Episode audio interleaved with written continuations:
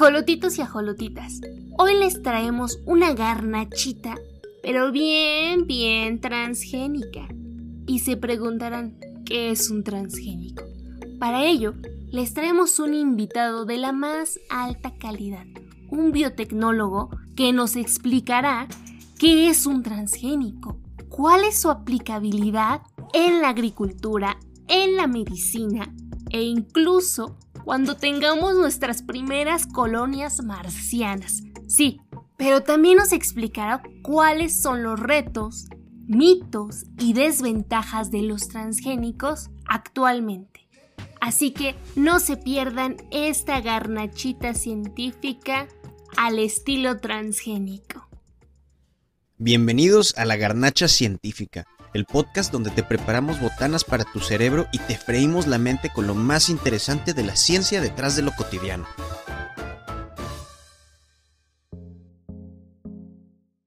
Bienvenidos a Jolotitos y a Jolotitas. Este es nuestro sexto episodio y quisiera empezar con una pregunta. ¿Se han preguntado alguna vez si las papitas tan ricas, botaneras que se comen el día del partido de fútbol o con los amigos, tienen un origen, por ejemplo, en este caso el maíz transgénico, es natural. Y bueno, ¿qué es un producto transgénico? ¿O qué es un cultivo transgénico? O más aún, ¿qué es un producto híbrido? Y para esto tenemos una entrevista con el candidato a doctor Abraham Ontiveros, un cercano amigo de ambos. Él estudió su maestría en la Universidad de Wageningen en Plant Biotechnology, biotecnología de plantas. Tiene una carrera, licenciatura en biotecnología en México, en el ITESM, y ahorita está haciendo su doctorado en Suecia, en la Universidad de Lund, y él está trabajando precisamente en este tema. Y para eso es que lo hemos traído aquí, para que nos resuelva nuestras dudas y para poder hablar un poquito respecto a los efectos positivos, negativos que estos nuevos este, avances tecnológicos tienen en nuestro día a día. Abraham, bienvenido. Hola, Eve y Claudia. Este, me da mucho gusto que me hayan invitado. Es un tema del que a mí me gusta hablar mucho personalmente porque pues además de ser mi profesión, siento que la estigmatización negativa principalmente de los transgénicos pues es por la falta de información porque no lo conversamos o a lo mejor la comunidad científica no nos hemos preocupado por hacer que que el público en general eh, se entere de, cómo es que funcionan o cuáles son las propiedades de un organismo genéticamente modificado o transgénico. Bueno, Abraham, y en este caso, ¿cómo podríamos definir un transgénico? En, en aspectos básicos, sencillos.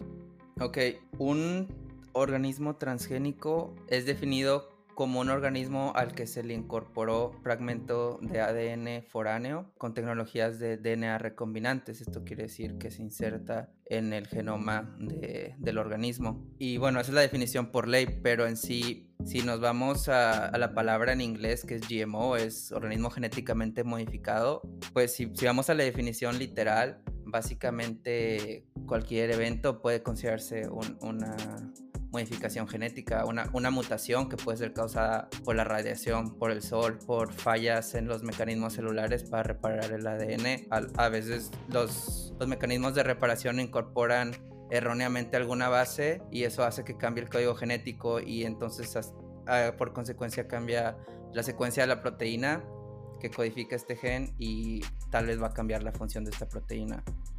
Pero bueno, eh, ahora sí que en mi duda, porque siempre había pensado que, por ejemplo, esto de los transgénicos siempre como que incluía la parte de que se tenía que venir de otro organismo. Entonces, por lo que entiendo, no es precisamente que tenga que ser como un gen de otro organismo, puede ser, como dices, una mutación o cómo es, cuál es la diferencia.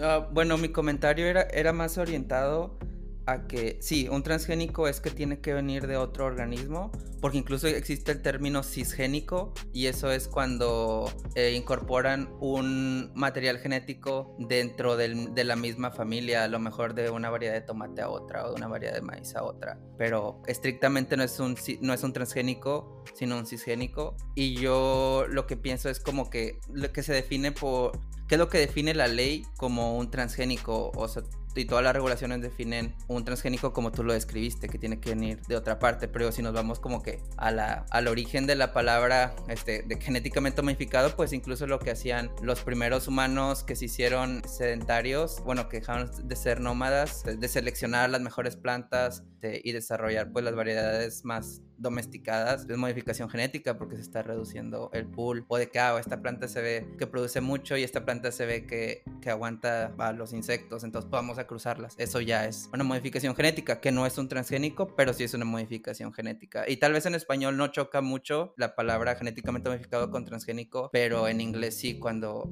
casi no se escucha la palabra transgénico y más se, escucha más como GMO. Sí, como que se piensa que es lo mismo, ¿no? Cuando podría ser de, totalmente distinto. Sí.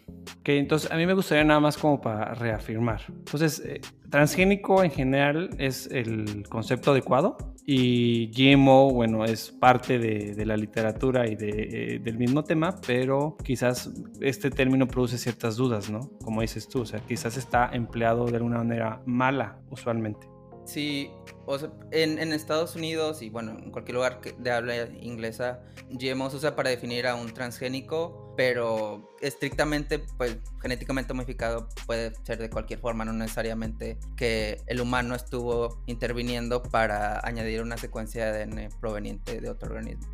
O sea que si, por ejemplo, hubo un problema de radiación de alguna manera y se modificaron este, a nivel celular este tipo de secuencias, es genéticamente modificado, ¿no? Entonces hay que entender eso, el concepto en la situación, ¿no? Que es de repente lo que pasa muchas veces y esto se traslapa a otro tipo de, ideas en otras este, áreas. Pero, por ejemplo, regresando un poquito a los transgénicos y a su función, creo que me hace pensar un poco sobre cómo es que funcionan, porque, o sea, yo cuando he entendido un poco sobre transgénicos, es esta parte, como te decía, ¿no? Hace la inserción del gen, de un gen, o sea, de un agente externo, y entonces como que es una inserción muy específica en un lugar muy específico y cumple como una función, eh, por ejemplo, no sé, resistencia, estoy hablando a la tontera, pero a cierto, por ejemplo, al glifosato, ¿no? O a, ciertos agroquímicos, o, o, resistencia a ciertas plagas. Entonces, ¿cómo es que funciona? O sea, me gustaría saber más o menos si nos puedes explicar de forma muy simple cómo funciona esto. Eh, ¿Te refieres al, método de, introducir el, transgen o...? no, no, no, o sea, o sea, ¿cómo funciona que ustedes saben en qué lugar lo van a meter y cómo saben que eso va a funcionar para, para cierta solución? Ah, bueno, la verdad, eh, los métodos que hay ahora para transformar una planta o una bacteria, bueno, para empezar en la bacteria no se inserta en ningún lugar porque es un lo, insertamos el transgen en algo que se le conoce como plásmido, que es una molécula de ADN circular y el transgen va como parte de, este, de este, ADN circular, entonces nada más se inserta en el círculo, o sea, tú tienes tu, círculo este, de, de ADN, eh, no sé, le decimos backbone, como el esqueleto, y ya tú lo cortas con alguna enzima y, ya unes eh, el gen de tu interés. Eh, este plásmido, este ADN circular, es introducido a la bacteria por un proceso que se le llama electroporación. Entonces lo que haces es como que la bacteria tenga poros y de esta manera con cambios de temperatura o electroshock, depende de, del método, se puede introducir una molécula de ADN al interior de la bacteria y luego ya la bacteria la propagas y las bacterias que resulten van a tener este plásmido dentro. En el caso de las plantas también se utiliza este, en los plásmidos, pero como ustedes saben las plantas no tienen el ADN de la misma manera que las bacterias. En los organismos eucariotas, como los humanos o las plantas, el ADN se organiza en cromosomas. Entonces mm, la transformación no es tan simple y como te digo, el transgen lo tenemos dentro de un plásmido, dentro de esta molécula circular. este plásmido lo transformamos dentro de una bacteria que se llama Agrobacterium y Agrobacterium en la naturaleza lo que, lo que hace es infectar a las plantas, insertarles un gen de su propio ADN y este gen codifica para una proteína que es alimento para las bacterias. Entonces la manifestación física de esto en las plantas es como tumores de esta proteína y de ahí se alimentan las bacterias. Sin embargo, en este proceso nosotros utilizamos este mecanismo que ya existe en la naturaleza, este mecanismo de infección, para en lugar de insertar un gen que produce infección, vamos a insertar el gen de nuestro interés. Entonces, dentro de este plásmido donde insertamos el transgen, este, va flanqueado con unas secuencias que la bacteria identifica como propias y pues lo va a insertar en la planta. y el lugar de inserción no, se, no lo controlamos nosotros. Entonces por eso tenemos que pues transformar una gran cantidad de, plantas, miles de plantas, porque una es la probabilidad de que la transformación sea exitosa y otra es que no sabes en dónde se está insertando, entonces tal vez puedes estar interrumpiendo algo que no quieres estar interrumpiendo. Entonces por eso vienen después este, varios ciclos de vida de las plantas donde pues vas a estar evaluando si, si no hay un efecto metabólico tóxico para la planta o, sí, o sea, que, la planta esté cumpliendo con sus funciones normales y su, fenotipo, o sea, cómo se observa la planta sea el de, el de una planta saludable. Claro, y ahora sí que entrando un poco en este tema de los tabús, porque ahorita que estabas diciendo que se inserta dentro de la planta, ¿qué tanto es posible que, por ejemplo, uno de los grandes tabús es que tú te consumas ese tal vez eh, alimento o los insectos se consuman el polen, en este caso, ¿qué tanto hay una probabilidad de, por ejemplo, que, que tú como humano eh, tengas ya parte, se incorpore a tu, a tu ADN este tipo de, de genes? Fíjate que esa es una preocupación que veo que mucha gente tiene, pero para empezar, esta modificación genética se hace generalmente a nivel de embrión, o sea, antes de que, de que sea una semilla como tal. Se hace en la flor cuando apenas está desarrollando. Entonces, o sea, la planta que estás transformando, por así decirlo, físicamente, no es la que va a estar transformada, sino la semilla que viene. Y en mi caso, en, las plantas con las que yo trabajo, son plantas que dan miles de semillas y de, cada mil va a ser una exitosa. Pero te digo, es la siguiente generación y el ADN ya está incorporado. Y ya, o sea, forma parte del ADN de la planta, no, no lo hace nada especial. Esa sección de ADN no tiene nada diferente a comparación del resto del ADN de la planta, que como sabemos pues no, es, dañino, todo lo que consumimos tiene ADN. No es como que le estamos agregando ADN a algo que no tiene ADN. Entonces este, esta secuencia de ADN que se agrega no es como que tenga la particularidad de, de irse a insertar de una generación a otra y de una especie a otra. Simplemente una vez que ya se insertó, como te digo, se, examina en la siguiente generación y ya no está la bacteria activa. O sea, la bacteria pues se, muere después de, un par de días. Eh, y el ADN ya se insertó y el ADN se comporta de la misma manera que cualquier material genético que ya tenía la planta por sí misma.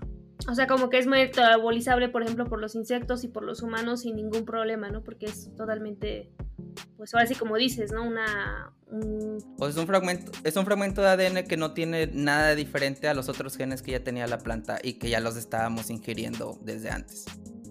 algo que, quiero aclarar en eso es que, por ejemplo, como tú mencionaste, una de las resistencias más frecuentes que se utilizan en los transgénicos es el glifosato o es a otro tipo de herbicidas este, o insecticidas que la planta produce su, su propio insecticida entonces, pues dices, ay, ¿por qué me voy a comer una planta que está produciendo insecticida? Me va a hacer mal. Pero la ingeniería genética que se hace es algo que se conoce como proteínas BT y estas proteínas BT son específicas para el sistema digestivo de los insectos. Entonces, si la planta que consumiste aún tiene esas proteínas activas, esas proteínas BT activas que actúan como insecticida, no te van a afectar a ti porque están diseñadas para el sistema digestivo de los insectos, para que los receptores celulares bloquean receptores celulares dentro del sistema digestivo de los insectos.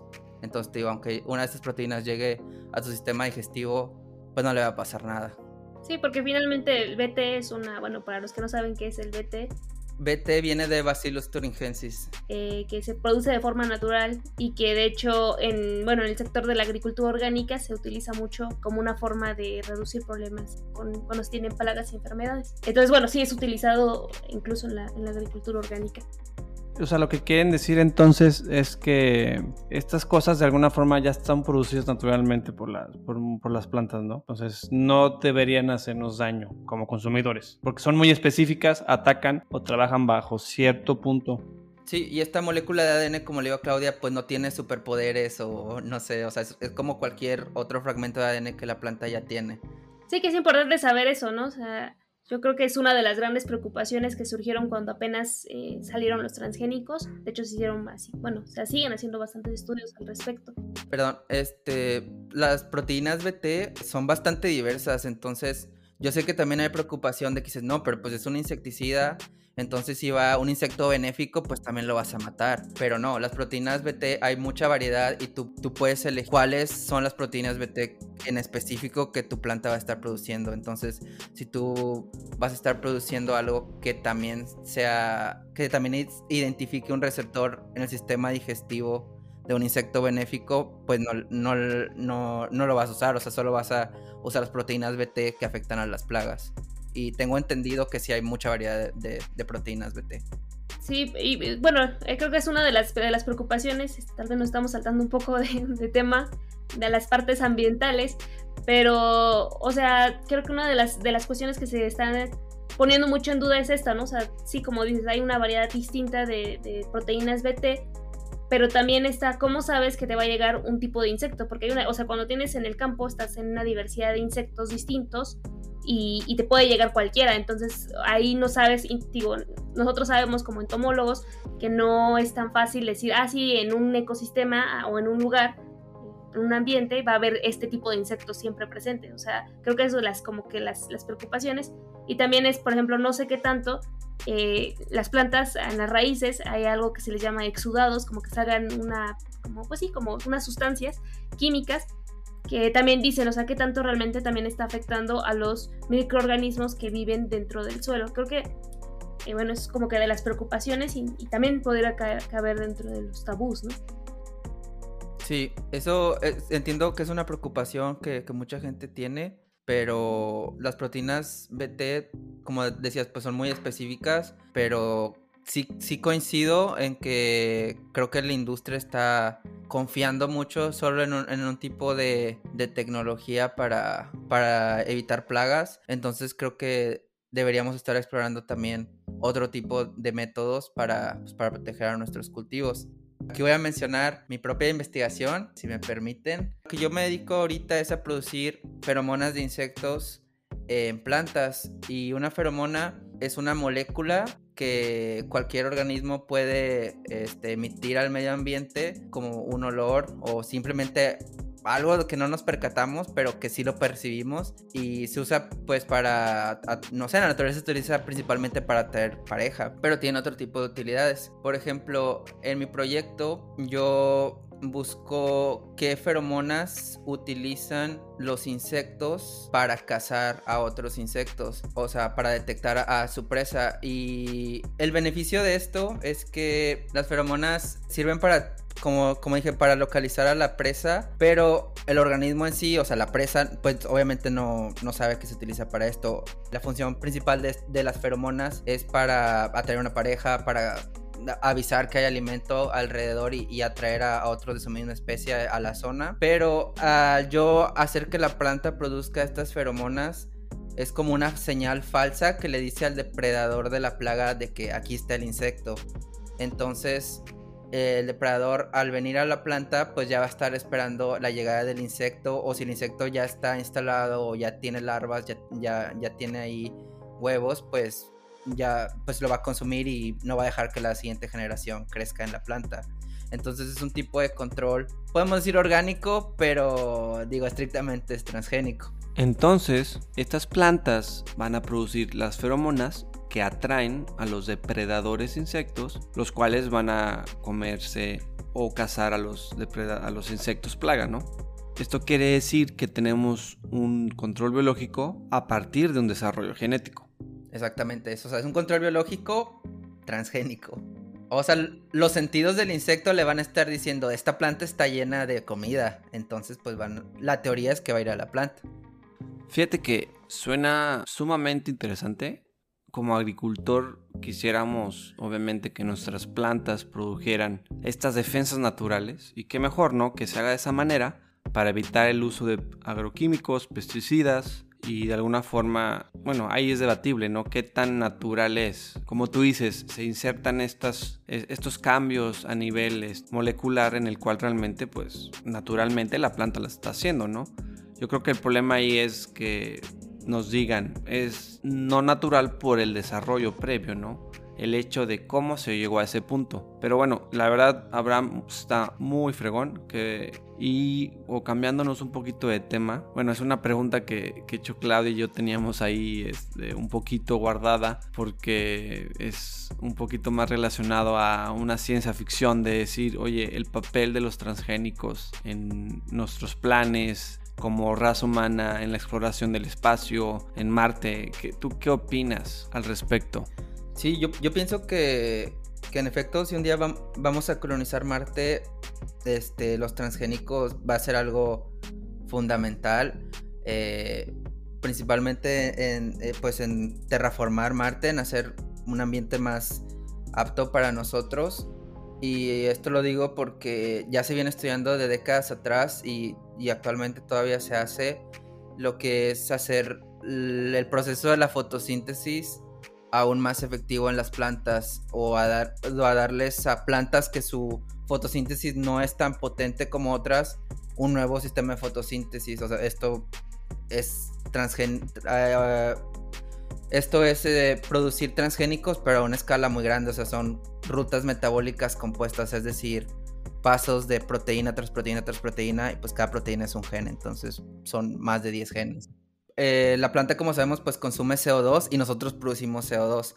Entonces, al hacer la fotosíntesis más eficiente, la planta va a estar consumiendo cantidades más grandes de CO2 y por ende va a estar produciendo cantidades más grandes de oxígeno, que eso nos beneficia a nosotros. Estamos hablando de las plantas C3, C4 y cómo es que la enzima rubisco se encarga de, de acelerar o no el proceso de fotosíntesis. Por ejemplo, el maíz es C4, ¿no? C4 es el más eficiente y C3 es el menos eficiente. Y uno de los proyectos más grandes que hay es desarrollar arroz C4. Pero pues como te digo, es una ruta metabólica que implica muchos pasos, muchas proteínas, muchos genes. Y entre más insertos, pues más probabilidades hay de afectar otras cosas. Entonces, pues sí, es, es complicado eh, hacer de un día para otro en un periodo muy corto pudiéramos tocar temas un poquito más profundos, aunando el tema de, del mejoramiento de plantas y tendríamos que empezar mencionando el CIMI, del Centro Internacional de Mejoramiento de Maíz en Trigo, y quizás hasta también a Norman Burlock, que fue el que inició el centro y la Revolución Verde. Pero bueno, esto yo creo que es tema para otro episodio. Es importante mencionar que esos son los pasos pioneros. Me imagino que ahora existen en mayor extensión y tipo la aplicación de transgénicos en el mundo. Sí, pues, pues ya tenemos transgénicos en nuestras vidas. Un claro ejemplo de esto, pues es lo que está sucediendo actualmente, la vacuna contra, contra el COVID. Algunas de ellas, pues son, vienen de, organismos transgénicos. Y una aplicación pues mucho más cercana tal vez a, la vida de cualquiera de nosotros. Todos tenemos, por ejemplo, algún familiar con diabetes y la insulina que se, que se utiliza desde los 80, 90 ya es insulina transgénica. No sé si ustedes sabían. Antes se utilizaba insulina que venía de, de los cerdos, entonces pues no es insulina compatible con el humano. O sea, incluso sabiendo que hay falta de insulina, todavía hay la posibilidad de que pues tu cuerpo la rechace. Pero lo, lo que sí hizo que de lo que hablamos al principio del podcast, pues es introducir este, el gen de insulina humana dentro de una bacteria. Eh, bueno, para esto pues se tuvo que, desarrollar mucha tecnología como secuenciar el, genoma humano para identificar todo nuestro ADN y qué parte de ADN hace cada cosa. Y una vez que ya, ya, se identificó cuál la secuencia de la insulina, pues se insertó en la bacteria. Y esta bacteria la puedes tú tener en, un cultivo, en, un reactor donde le estás dando azúcar o, cualquier, cualquier fuente de carbono simple y la puedes tener ahí creciendo hasta, hasta saturarlo. Y ya tienes procesos de purificación en los que rompes la pared celular de, de, las bacterias y purificas todo lo que no sea insulina y, ya lo, lo, tienes listo para, para inyectar. Pero mira, regresando al tema de cultivos transgénicos, ¿por qué no hablamos un poquito del maíz? Es un tema de prioridad para México y para muchos otros países. ¿Podemos platicar un poquito al respecto? Sí, fíjate que pues a mí siempre me ha llamado la atención el maíz porque pues es nuestro, nuestro alimento principal en México. Aquí el punto es que, por ejemplo, Estados Unidos, todos sabemos que es el principal productor de maíz en el mundo. Y como es el, maíz es una commodity que cotiza en la bolsa, ellos son los que ponen el precio del maíz a nivel mundial.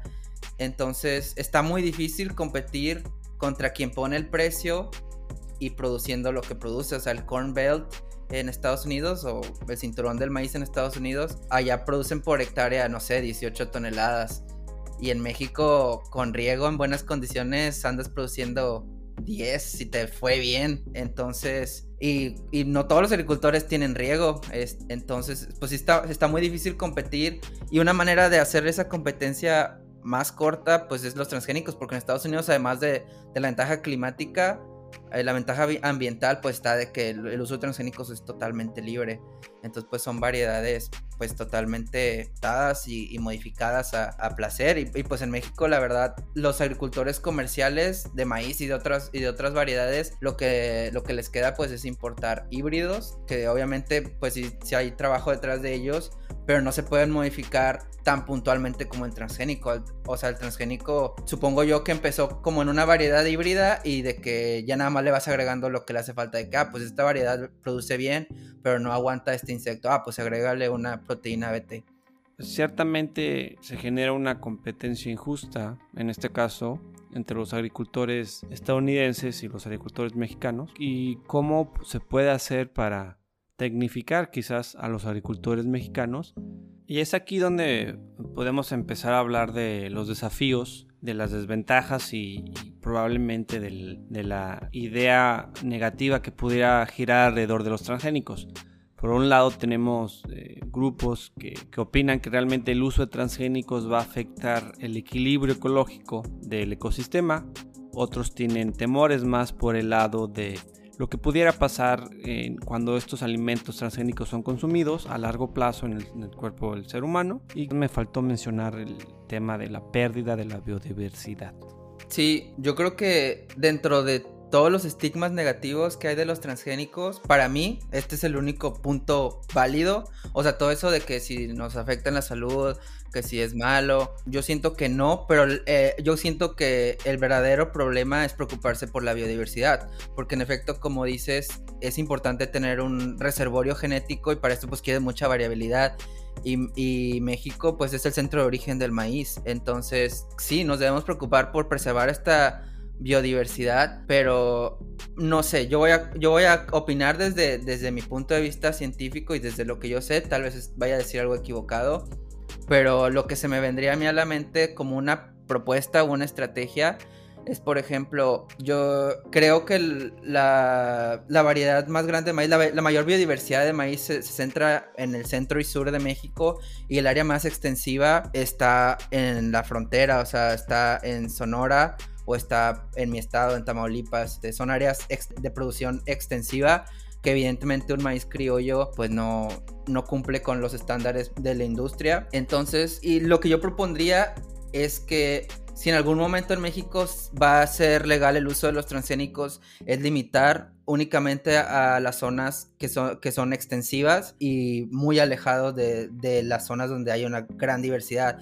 Y creo que no sería tan diferente a lo que se está haciendo actualmente porque estas zonas extensivas no siembran maíces criollos, o sea, siembran híbridos traídos de Estados Unidos. Y como te digo, el ADN, una vez ya en la planta, es como cualquier parte de ADN. O sea, eh, la cruza que puede haber entre criollos y transgénicos es la misma probabilidad de lo que ya tenemos ahora entre maíces criollos y maíces híbridos que ya se están sembrando en las áreas de producción extensiva. Como te digo, el, agregar que sea transgénico no le da al polen una mayor área de, de que se puede esparcir o superpoderes o algo así. Fíjate, Abraham, que concuerdo totalmente contigo. Hay que conservar la biodiversidad de genética de los maíces criollos, pero también creo que hay un gran problema con los transgénicos, es que se desconoce cuáles son sus efectos, por ejemplo, a especies de insectos que tal vez desconozcamos o que los científicos no se han enfocado en ellos. Y hay que tener mucho cuidado porque muchas especies tienen una función, tienen un por qué están ahí y realmente se desconoce cuáles son los efectos de los transgénicos en estas poblaciones y en otras poblaciones. Y bueno, también hay que hablar de, cuáles son las desventajas, por ejemplo, para algunos agricultores que se vuelvan dependientes de la compra de semillas transgénicas. Entonces imagínate si un día hay una crisis económica y no consigue semillas transgénicas, ¿qué va a pasar con esos agricultores? Entonces yo creo que realmente hay que analizar este tipo de tecnologías de una forma bastante eh, global, considerando diferentes puntos de vista. sería regularlo de una manera muy controlada, estableciendo regiones con los permisos necesarios para que los agricultores puedan usar los transgénicos, pero también establecer regiones donde preservemos y se cultiven los maíces criollos, ¿no? Y de alguna manera, no sé, incentivar al agricultor que aún usa criollos para que también tenga un ingreso y un buen sustento. Sí, sí, claro. Yo, yo creo que tú tienes razón en eso. O sea, aquí la clave es regularlo muy estrictamente. Este, y a lo mejor eh, incentivar también a las personas que tienen criollos, este, o a los reservorios que hay de, de especies de maíz. O sea, a incentivar a que se continúe, pero a la vez de que, pues, tener una regulación muy estricta y en ambas zonas, o sea, extensiva y, de, conservar la, biodiversidad, pero pues evidente es muy difícil, es muy difícil lograrlo, pero creo que es la única manera. Creo que hemos llegado al tiempo y ha sido bastante ilustrativo todo esto. Muchas gracias Abraham por tu participación. ¿Te gustaría concluir con algún comentario?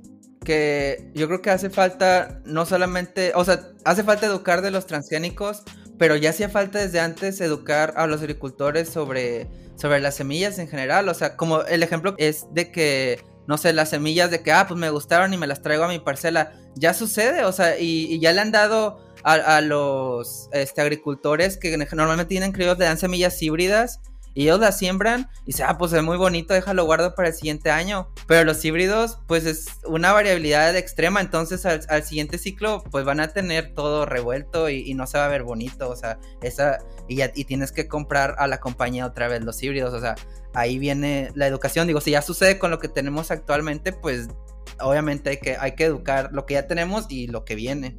Sí, yo creo que dentro de todo la educación va a ser una herramienta para poder mejorar desde un punto sólido y de cimientos la forma en la que hacemos agricultura y la forma en la que cuidamos biodiversidad. Y bueno, claro, creo que tiene que ir de la mano con un proyecto con gobierno y con iniciativa privada. Quisiera agradecer a Abraham por su participación en este episodio. Abraham, muchísimas gracias. Espero lo hayas disfrutado. Ajolotitos y ajolotitas, los invitamos a seguir escuchándonos nos pueden encontrar en plataformas como Anchor y Spotify. No se olviden de seguirnos en las redes sociales también como Facebook e Instagram. Y como siempre, los invitamos a botanear la ciencia.